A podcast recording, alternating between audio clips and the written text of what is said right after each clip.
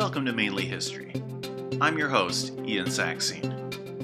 On this Thanksgiving adjacent episode, we're talking about how land companies on both sides of the U S Canadian border tried to create property in Nova Scotia and Maine during the colonial era. How different was this process in Nova Scotia and Maine? What role did different cultures of land use and political organization among Indigenous nations in those locations play in this story?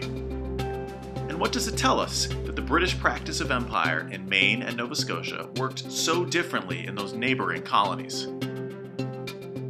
If you put a powdered wig on a venture capitalist, does it make him any less crooked? Stay with us and find out. Let's do this.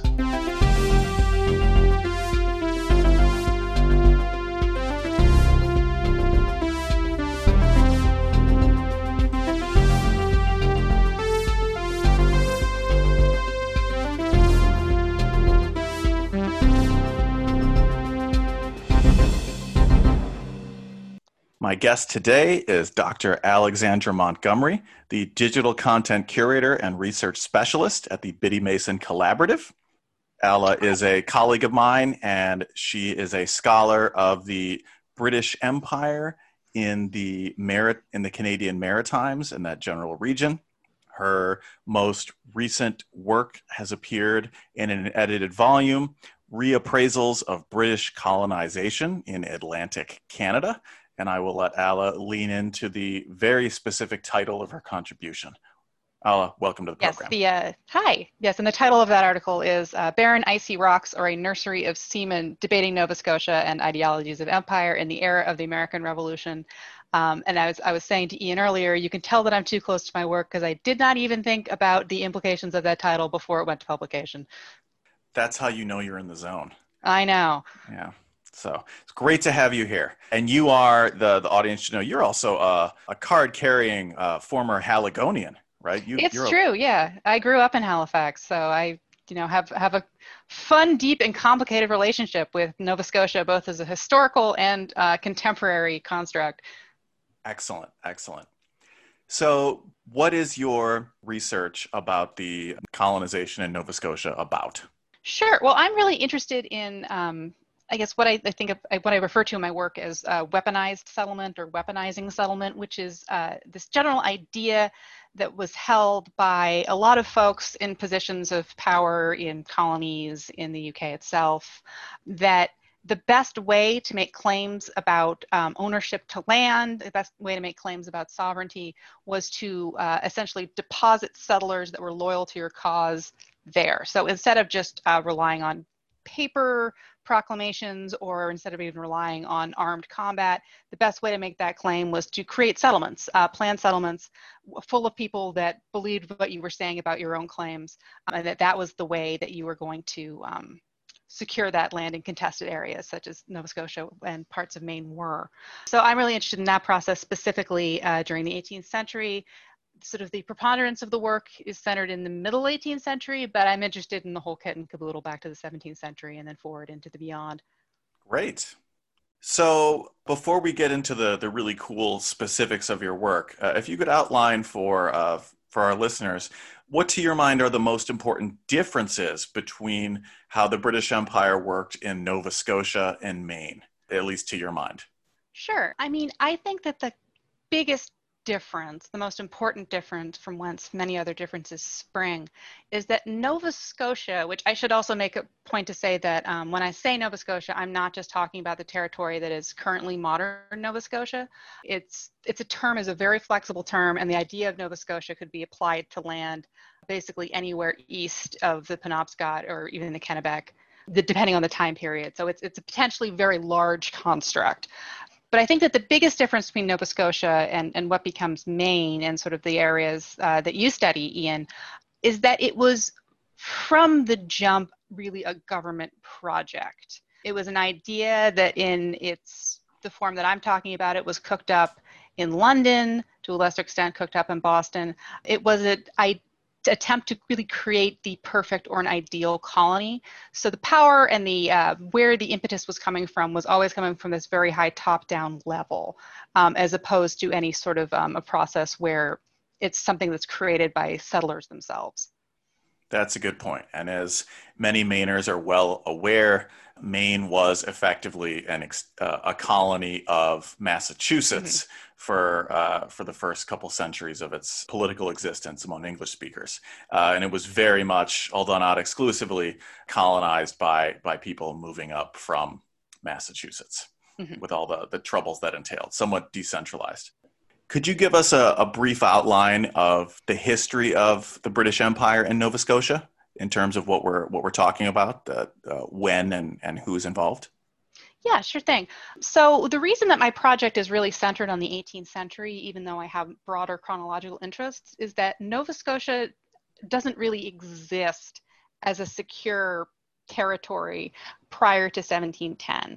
Um, Prior to that, the area was, um, I mean, in addition to being functionally the homelands of the Mi'kmaq and other Wabanaki peoples, um, it was territory that was claimed by the French Empire. Um, and in European circles, it was more often referred to as Acadia or Acadie. And in seventeen ten, the British managed to um, conquer it, or at least uh, siege down the capital, um, Port Royal, which was renamed Annapolis Royal. And from then on, from seventeen ten on, the area is understood to be a British territory and the British territory of Nova Scotia. So that's really the beginning of the long-term presence of the British Empire in the region, is seventeen ten. Um, From then, however, up through the seventeen, uh, late seventeen forties, the British don't really do much. There's a lot of talk about bringing settlers in. There's a lot of talk about um, bringing it more securely into the British Empire.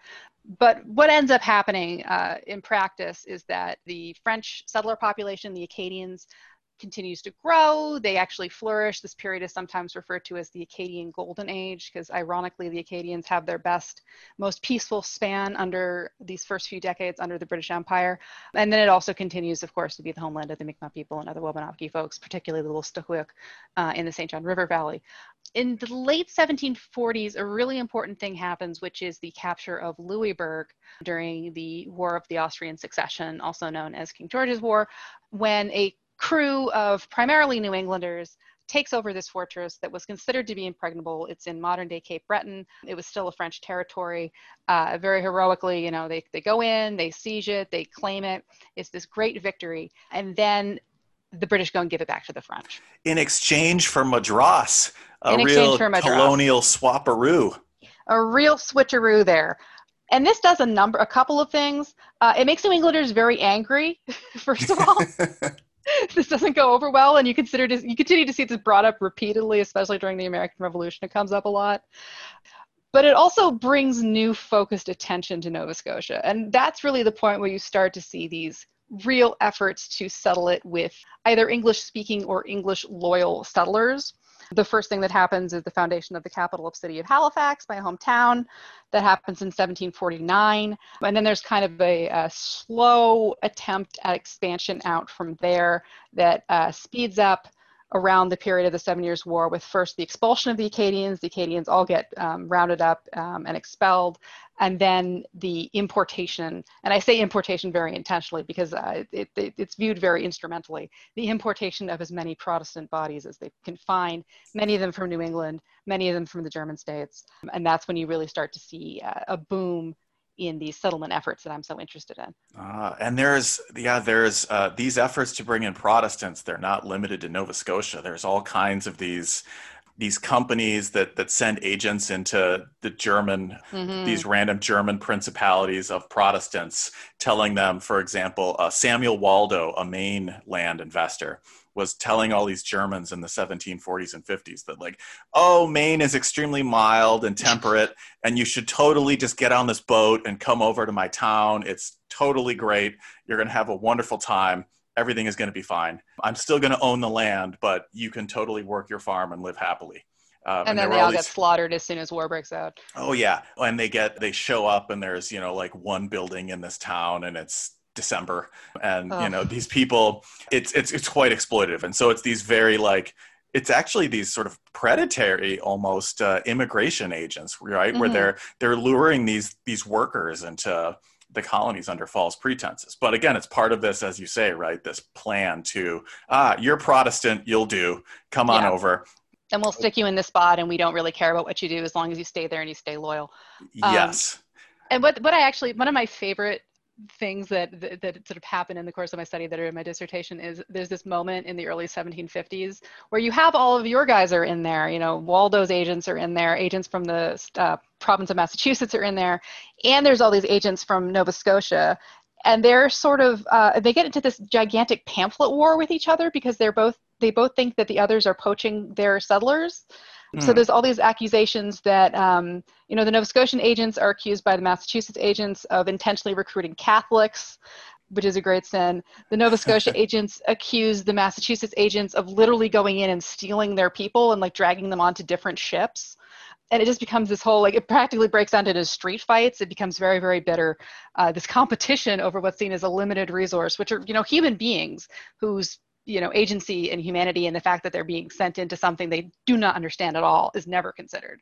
And it's it's my understanding that well into the American Revolution that Nova Scotia, however you want to define it from the British perspective, is still largely the, the military has a much uh, a much greater influence in the govern in the the running of the colony in terms of Halifax as this naval base, and there's relatively few English speaking colonists in these early mm-hmm. decades. Yeah, I actually wouldn't say that it's so much the military, although there is okay. a massive military presence. Um, it's the Board of Trade specifically. Uh, okay. It's it's a Board of Trade puppet colony, and that's really where uh, most of the decisions are getting made. Whether or not they get carried out is a different question. But it, it, it's also, I think the point about the military is correct in, ter- in the terms of it's thought about as an inherently military endeavor. So this is what I mean when I when I use my term weaponized settlement, is that the sell- process of settlement itself is understood in military terms. So expanding settlement is seen as kind of akin to an act of war, in addition to all of the actual soldiers, the actual instruments of war that are in the colony. What you and I are, are both interested in very much are these deeds and these documents for conveying property ownership of, of British people to this land that uh, is, is overwhelmingly indigenous land. Mm-hmm. And so in Nova Scotia, Is there, do you detect, is there a particular pattern or a different categories of of deeds or or a process of converting indigenous property into British property?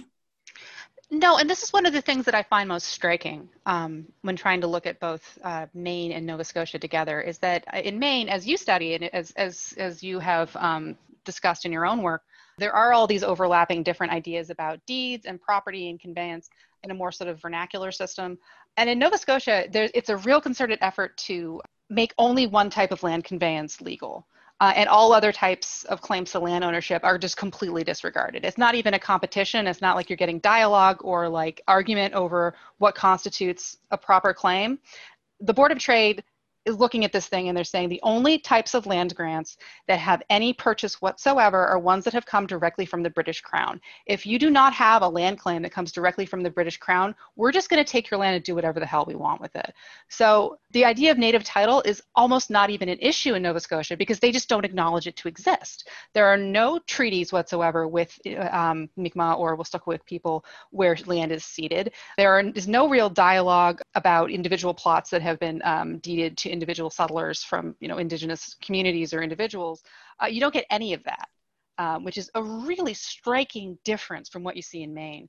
Is this, in a almost counterintuitive way, a product of the fact that the the Mi'kmaq had never signed any agreements of what the British would have called it submission uh, or mm-hmm. peace treaties that the British negotiators could interpret, however distortedly, as a sense that the, the Mi'kmaq are British subjects. Whereas mm-hmm. in in what's now Maine, the Wabanaki people signed a truce in the sixteen nineties with Massachusetts, which later Massachusetts officials claimed was a, an offer of submission, and that therefore mm-hmm. the Wabanaki were British subjects. And so even though they were subject to the crown, however imperfectly enforced, their property was their own because they were British subjects. And so was it Mi'kmaq's success, relative success, that, that leads to this disparity, would you think? Um, well, I think part of it uh, is just that uh, folks who are operating primarily outside of the colonial context. Uh, so folks who are operating just in London, have never been to North America, mm. um, don't even have on their mind the idea of Indigenous land rights. You know, it's not, it's not a live issue to them, so they just ignore it. But the legal justification that they end up using for why they can just, you know, claim Indigenous land uh, is a right of conquest claim. The idea, which is, this is, there's no bearing for this whatsoever in the records. The idea is that they assume that the Mi'kmaq had ceded their land to the French, which they absolutely did not. And then by conquering the French, the British then claimed all of that territory. So that's that's the kind of legal fiction that they're operating on in Nova Scotia. Interesting. The and that's ir- not consistent. It changes over time, but in this initial period, that's what that's what they're claiming. Uh, the ironic thing is that the Wabanakis in what becomes Maine justify their own interpretations of certain treaties, basically based on conquest, where in some of the frontier fighting in the sixteen nineties and the first decade of the, the eighteenth century, the Wabanakis destroy most British towns. And so they view this as pushing the border back and nullifying some of the earlier Massachusetts land claim. And so when they when they sign these treat these truces with Massachusetts, they say, we'll allow you to reoccupy some of these former lands, like the ones that were physically there, but whatever claims we disagreed with have been erased by this success of ours in the war. Mm-hmm. Of course, yeah, and interestingly, was... um, the Mi'kmaq interpret uh, the treaty at the end of Dummer's War, or however we want to refer to that war. That so this is a, for the audience, a obscure war in the seventeen twenties, which is a great fascination of specialists like Alla and myself. It's the most important war. Um, it is. It's, well, the, the treaty that ends that, um, the Mi'kmaq are also, you know, part of that war. They're also combatants in that war. And they interpret the treaty that ends it in, the, in a very similar way to Wabanaki, Wabanaki communities in, in what's now Maine, in that they see that as being an affirmation of their current holdings and an acceptance by them of what the British currently have in their territory, which is basically just Annapolis Royal and nothing else.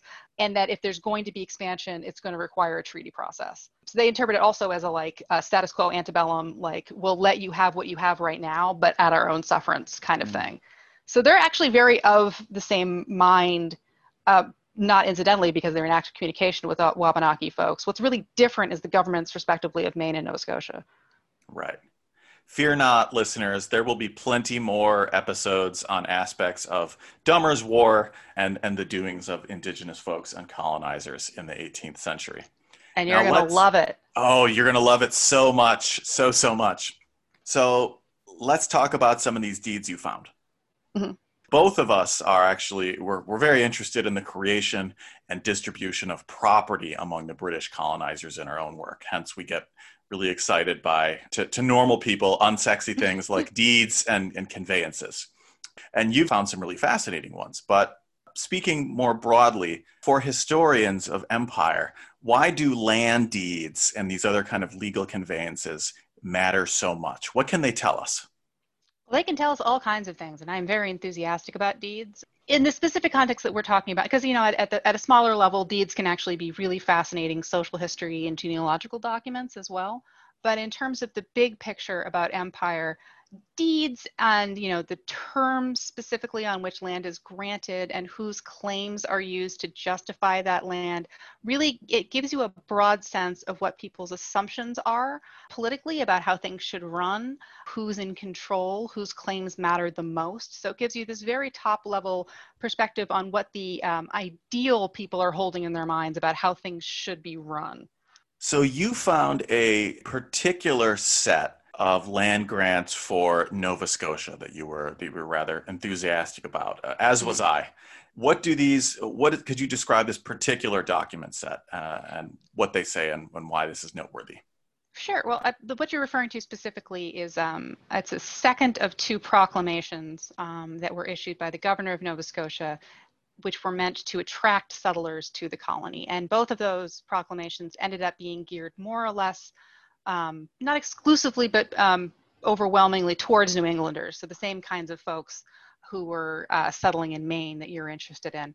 Uh, and what's interesting about this proclamation is that the language that is using for who it wants to give the grants to is, uh, quote, masters or mistresses of families, Um, and what's particularly interesting there is the inclusion of mistresses, because generally we think about the process of gaining land, uh, in particular, getting new land, as a very overwhelmingly male endeavor. So seeing the, the sort of gender inclusive language is very, very interesting. Where do you think this gendered language comes from in these deeds you found? Well, it's definitely coming from up top. It's coming um, from somewhere in the Board of Trade. I've been trying to track where this gets started. I believe that this is the language that's used in the instructions to the governor that uh, issued the, these proclamations, Charles Lawrence. Um, I need to double check that, because actually the Board of Trade really hates this proclamation and they're kind of mad at him for doing it. But I don't think it's about that masters and mistresses language. And then this exact same language, and I should I should expand to say that it, it's, um, they're saying that they will grant land to anybody who is the master or mistress of a family. And I think the family is actually the key aspect thing here. Um, and then they will get additional land for every man, woman, or child, black or white, that is a member of that family. So it's describing, it's basically pinning the amount of land you get to the, how big your family is. And this exact same expression ends up becoming the boilerplate language for um, instructions to governors on how to grant land going forward. So you see it um, after the Proclamation of, of seventeen sixty-three, which is another hugely important watershed. We've been thinking about how property works. And it gets used in, in Canada all the way through the twentieth century, this exact same language. So I need to push it back further, because as far as I can tell, this is the first time I've, been, I've seen it, but I, I want I'm trying to figure out where it comes from. Yeah. For further context for our listeners not necessarily familiar with uh, English property law or whatever, in the eighteenth century, what role does sex have in English property law that makes these these documents so so noteworthy? Uh, well, I mean, men are assumed to be the, the sort of default and only rightful property owners. And women are only able to hold property under very specific conditions, generally if they're widows, maybe if they're single, but not really. So the fact that this seems to open up a window for a woman to be granted land is very strange. Absolutely. I've never seen deeds like this south of the border, and I should mm. uh, compliment the uh, the Maine Historical Society right now for digitizing uh, collections like the Penobscot proprietors' papers and Kennebec proprietors' papers that have so many of these kinds of records available. Yes. Uh, why do you think that this document set popped up in Nova Scotia? Is this a Nova Scotia phenomenon, or or do you think that we, we might find evidence of this elsewhere too? Um, I suspect that it's an imperial phenomenon, because I think what makes Maine, Maine, and what makes Massachusetts, Massachusetts, and what makes these other sort of sets of land grants um, in what we think of as kind of like the classic thirteen colonies area different is they're kind of coming out of a much more um, vernacular tradition where it's rooted in British law, but it has had this time to develop in the specific contexts of the colonies. And it's also much more coming out of, you know, settler contexts. It's mediated through the settler context.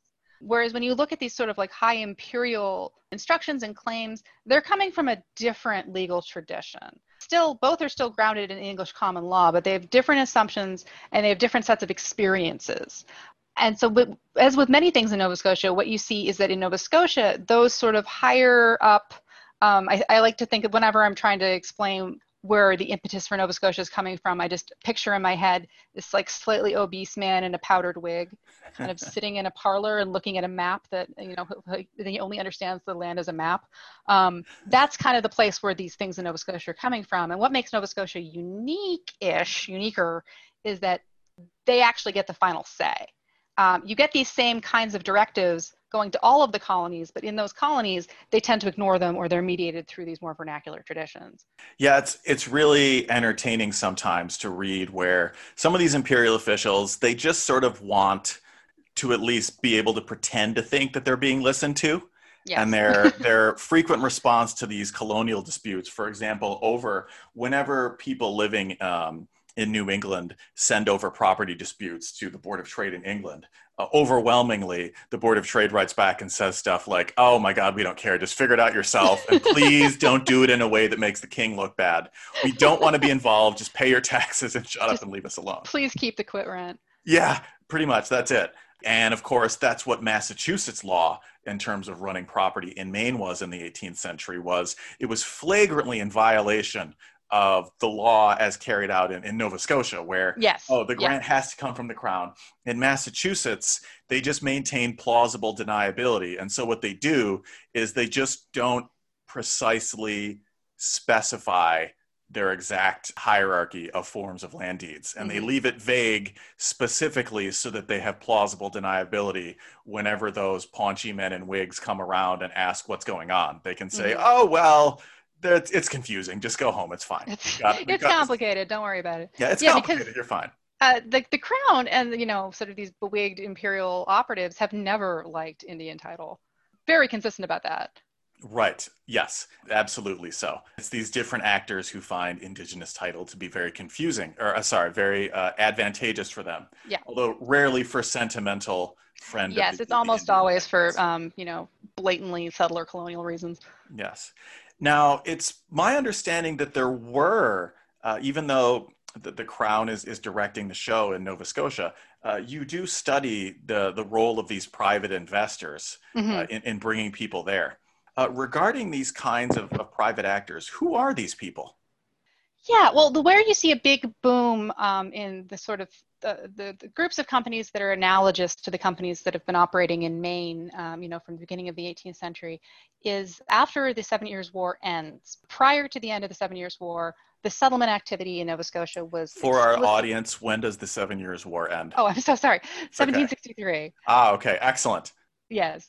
Fighting ends a little bit earlier. It depends on what, you know, the dates yeah. are always fudgy, but the official end is seventeen sixty-three, um, which ends up being very important because it does actually, it, after that date, things about how land is granted in the empire and how the empire is supposed to be run changes, which becomes very important. Prior to this moment, so um, the settlement of Halifax, uh, these efforts to, you know, put little colonies of New Englanders in various places in Nova Scotia had been done um, explicitly at the direction of the Nova Scotia government or the Board of Trade with parliamentary money. So this was a government-sponsored, funded, and directed project of settlement, which does make it unique. But after seventeen sixty-three, they're broke. All the money is gone. Uh, so what they do is they still want, you know, all of these good Protestant, quiet Protestant bodies in Nova Scotia, um, but they don't want to pay for it anymore. Uh, so they throw open the market basically to um, to land companies. So it's this seventeen sixties moment where you start seeing these land companies. Mm. Okay. And, and so what kinds of people would form these land companies that invested in, in Nova Scotia? It's always weirdos. It's exclusively weirdos. Okay, because yeah, my follow-up question is, I'm very curious if they were as cartoonishly greedy and corrupt as, say, Samuel Waldo of the Muskogea's proprietors in Maine, uh, or oh. the Kennebec Company, which notoriously, they effectively bribed the sitting governor of Massachusetts in the seventeen fifties. They promised to build a courthouse if the if Massachusetts would create a new county in Maine, and they wanted to do this to influence land trials. And they were so cheap that they built this entire courthouse on a slant. You can still see it today. It's the Pownellborough Courthouse. And along with many other just sort of like outlandishly villainous things they do occasionally. Well, I also love that they changed the name of the town to Pownellborough, which is the name of, of the governor. Oh, yes. There's no question they, uh, they were, there was just complete flattery there. No, no question.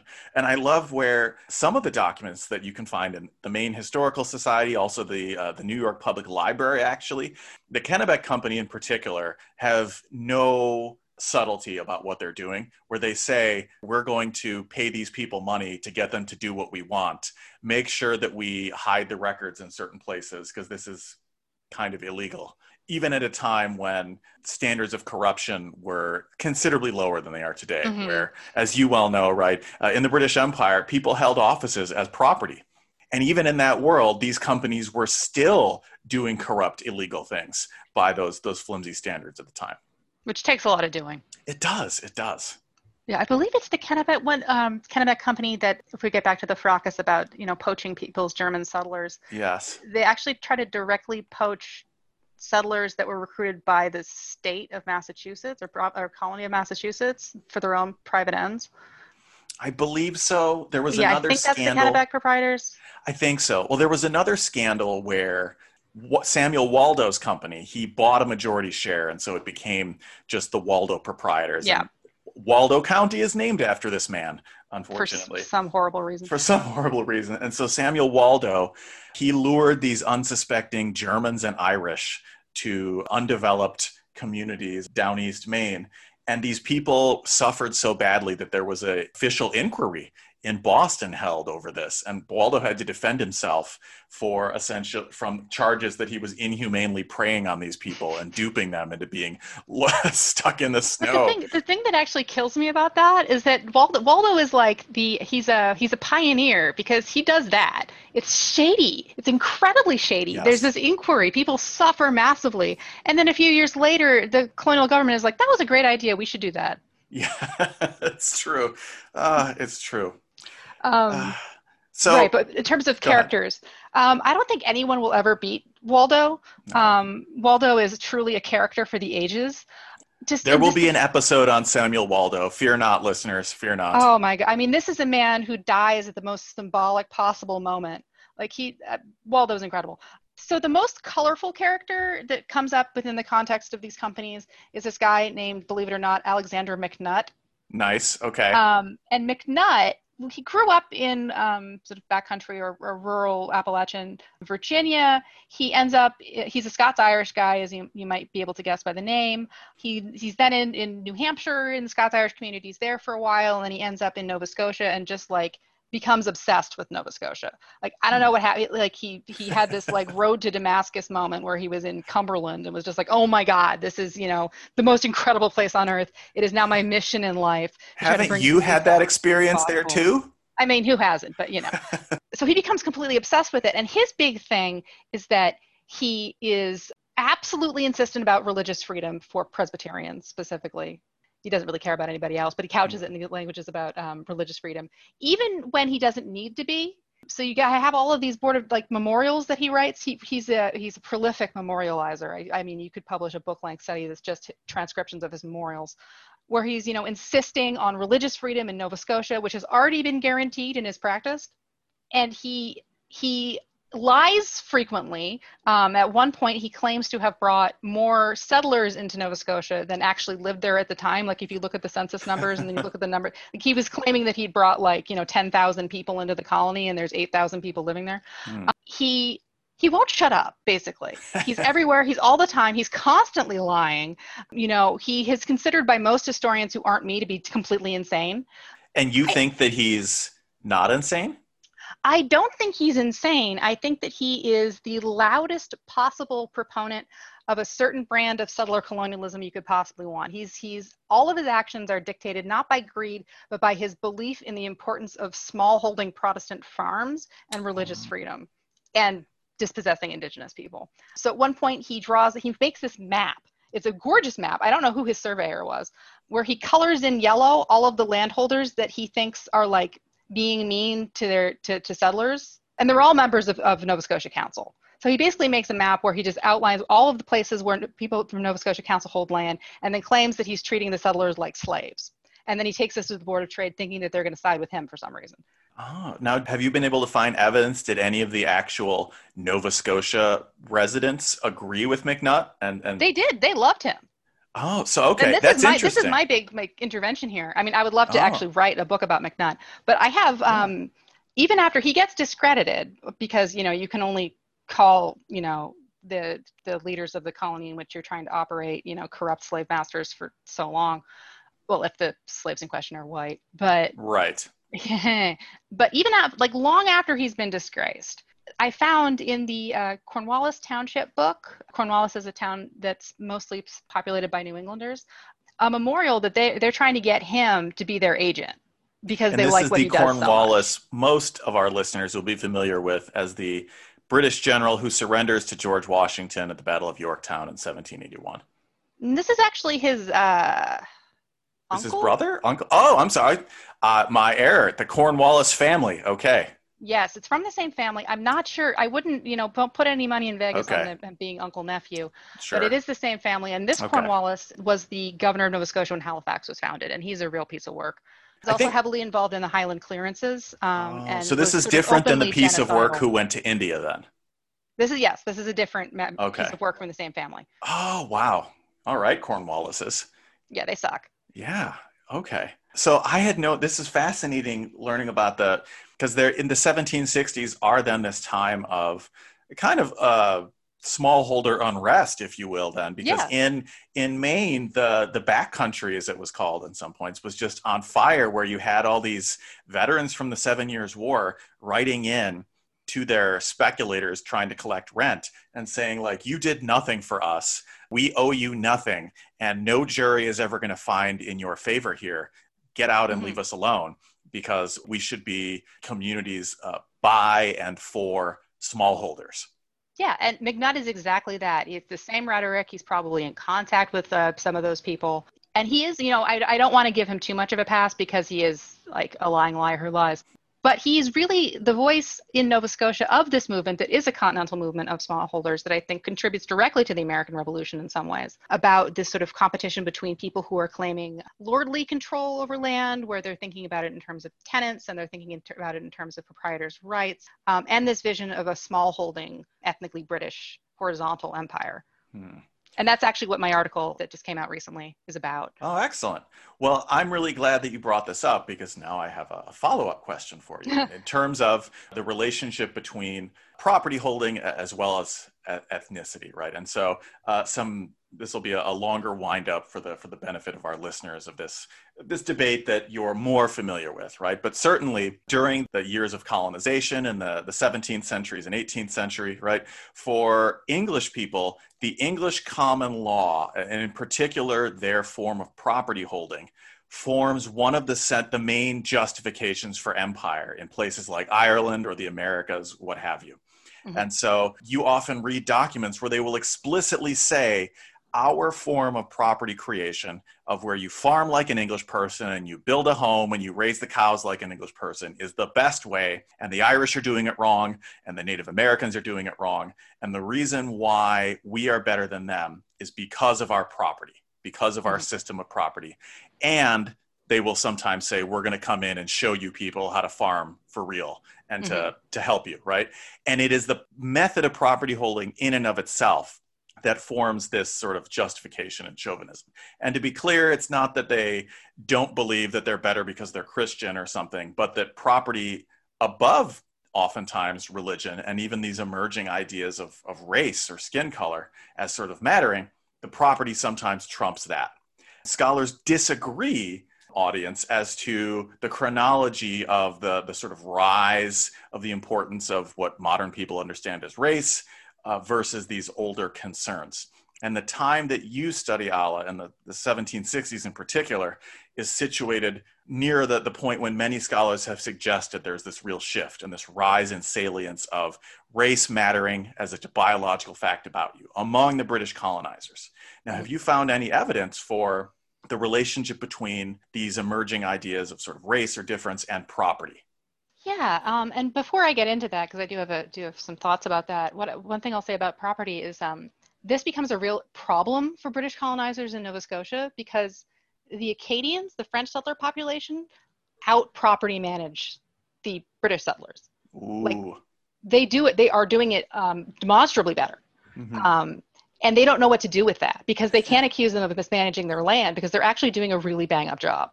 Um, so ultimately what they, so which is why they don't dispossess the Acadians sooner than they do, and why when they dispossess the Acadians, it has to be this gigantic militarized ethnic cleansing, essentially, because they can't say, you know, you're not using the land properly, you know, it's our land now, we have to teach you how to farm, because they're, they, they've created this elaborate diking system. They've created land that is in incredibly fertile in a place where it has no right to be incredibly fertile. They have massive herds of cattle, and the British can't handle it. Wow. So that's an interesting moment where that yeah. kind of comes back to bite them, uh, which is quite great. But in terms of yeah. race, yeah, I mean, absolutely. Race becomes especially important, um, just to jump forward in time a little bit, to the seventeen eighties, because Nova Scotia, uh, it's there are a few African-American folks that sort of pop up here and there. There are some settlers in the seventeen sixties who do own human property, who own enslaved Africans. There are the occasional free person of color. Halifax is built in part by slaves who are brought up from Boston, but it's overwhelmingly, you know, European and indigenous. Mm-hmm. And you don't get really a significant population um, Black folks until the arrival of the Loyalists after the American Revolution. And among this group of Loyalists, there are a lot of enslaved folks, but there are also a lot of folks that were given their freedom because they sided with the British. It's this phenomena where the British offered freedom to any enslaved person who went over to their lines, basically. And then after the war, what they did with all these folks who um, had been granted their freedom was send them to Nova Scotia. And the form of land tenure that freed Black Loyalists get versus white Loyalists is very different. So, oh. Yes. And please someone write in and tell me if I'm wrong here, but from what I've seen, Black Loyalists get sort of these very limited right of occupation tenure, which does not translate into full like deeded property, that has caused problems down to the present day. There are communities in Nova Scotia, Black communities in Nova Scotia, that did, still do not have clear title to their land because of this type of racialized land granting that happened in the seventeen eighties. Interesting. Already there, that looks like evidence of then using different property law to just reinforce ideas of difference, like to apply it to Indigenous people, to put it pretty bluntly, right? In many early documents, you see the model in, say, the, the sixteen hundreds or early seventeen hundreds as, oh, the Mi'kmaq are doing it wrong. They're not yeah. owning property like civilized people. That's why we are better and we should fix them. Yeah. And then and by... they're not using land. Right. Whereas by, certainly by the, uh, after the American Revolution and definitely in the nineteenth century, in the United States above all, that would be rephrased as the Mi'kmaq are not white. And that's why they're doing it wrong. And that's why mm-hmm. their property is disordered. And so the sort of order of logic is different. But so what you found apparently is that already in the seventeen eighties, that the colonial, the authorities in Nova Scotia are distributing property to align with their sort of ideas of racial difference. Yeah. And interestingly, that kind of um, sort of right of occupation tenure, where it's like they recognize your right to be there, but it's not re- necessarily a legal right, is the mm. same.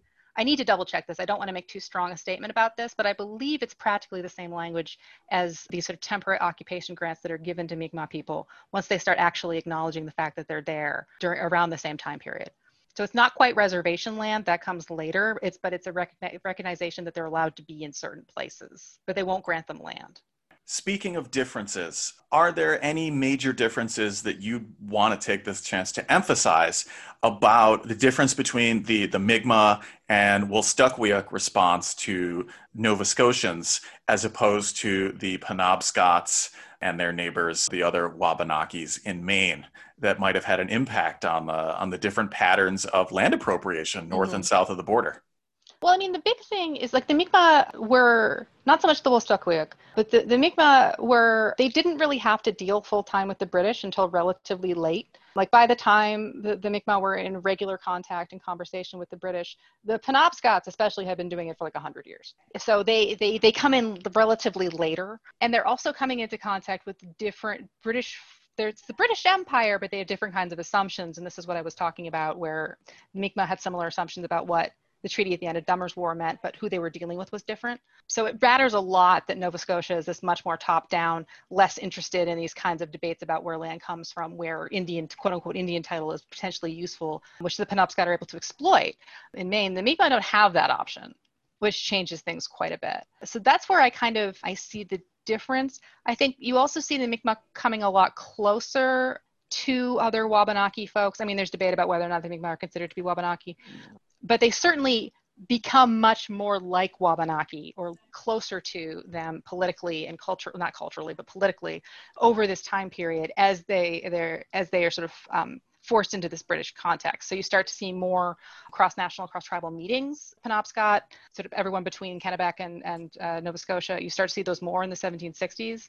You start to see more evidence of direct collaboration and, and discussion about tactics and timing during wartime between Mi'kmaq communities and the Wabanaki communities. And that's something that's developing over this period. Earlier in their history, they were much more distinct political entities, but they start to draw closer during this period. That's, that's good to emphasize. And there's been a few great works on Indigenous maritime history. And so I know there would be people who would be complaining if we did not, if, if we didn't mention the fact that, right, the fact that the, the Mi'kmaq were even more dependent on maritime resources for their economy and everything. Oriented people. Right. That, that certainly, I'm sure, influenced their response as well. Mm-hmm. The emphasis being on water rights being even more important north of the border mm-hmm. than south. And they have um, The option to sort of seasonally and strategically migrate to French mission communities is also much more limited for the Mi'kmaq. Like a oh. lot of sort of people in the greater Wabanaki, Abenaki or orbit are sort of doing this thing where they're using like the Saint Francis Mission community as a place of supplies and refuge and occasional full-time habitation, that the, the, the Mi'kmaq don't have access to that. That's a great point. But they also have a larger land base. The Mi'kmaq have a massive land base that is much less intensively colonized. So they do have, you know, more space to work with, especially if we're talking about the later colonial period, that puts mm-hmm. them in a, in a in a stronger position. And what is than, that land base? Uh, so Mi'kma'ki, uh, territory of the Mi'kmaq, is generally considered to be everything east of the Saint John River Valley, including um, particularly in from the later eighteenth century on, uh, Newfoundland. So it's the entire peninsula of Nova Scotia. It's sort of half, the eastern half of what's now New Brunswick and part of Quebec. It's what's now the province of P E I, um, and up through Cape Breton Island. Okay. And I should also mention that if we're thinking about um, Mi'kmaq political organization, the Mi'kmaq are really a confederation. And within that confederation, there are sort of distinct units that I think if history gone slightly different and ethnohistory gone slightly different, we would be talking about the same way we talk about like the Penobscot, because they're on a similar order of organization that are sort of confined to particular drainages and river valleys. Um, ah. And then they sort of together are collectively the Mi'kmaq, but they're, are, are, they're recognized autonomous nations, essentially. That makes sense. So a, a final question of difference. You sometimes hear that, you know, Canada was totally nice to its First Nations people, unlike the United States. Would you care to respond to this, oh this framing of, of national difference for our Thanksgiving adjacent episode? Well, uh, if anyone tells you that, they don't know what they're talking about. So and I please. think that this is, well, because one of the cruel, weird things that became clear to me when I was, you know, doing this work and have been doing this work, um, which also involves, you know, paying attention to what's happening in Maine, Indigenous folks in what becomes the United States, at least initially, have way more options. They have access to way more strategies and ways to work within governments to try to hang on to their land, to maintain independent sovereignty. And the Mi'kmaq don't, are not given that option. So actually, it's, you know, I don't want to like be ranking, you know, top sure. ten places colonized by the British, because that's like besides the point, and it's deeply yes. insulting to the communities that, that that dealt with this. But in a lot of ways, just in terms of the sheer denial that Indigenous people had any right to the land they were on, uh, Nova Scotia was a much less friendly place through, you know, probably the eighteen thirties for, for Indigenous folks trying to make claims about their land and claims about their sovereignty. Oh, interesting. Did the British in Canada develop the doctrine that the United States Supreme Court reified in the eighteen twenties, the idea that Indigenous people do not have collective property rights and that they have the equivalent legal status to deer or bears, and that there can be treaties with them to sort of extinguish some sort of vague foraging right they have on the land, but that they don't really have property rights? Well, the uh, the foundation of um, Indigenous sovereignty um, and Indigenous land ownership in Canada is the Proclamation of seventeen sixty-three, interestingly enough. And what this proclamation does, I mean, it does a lot of things, but one of the things it does is it, it's, it's interpreted as explicitly recognizing Indigenous property rights in, the, in British North America, particularly, I don't want to say exclusively because I, I'm not sure how it's interpreted currently, but at the time, west of the Appalachian Mountains. So Indigenous land right was assumed and treaty making was required for land cession moving west.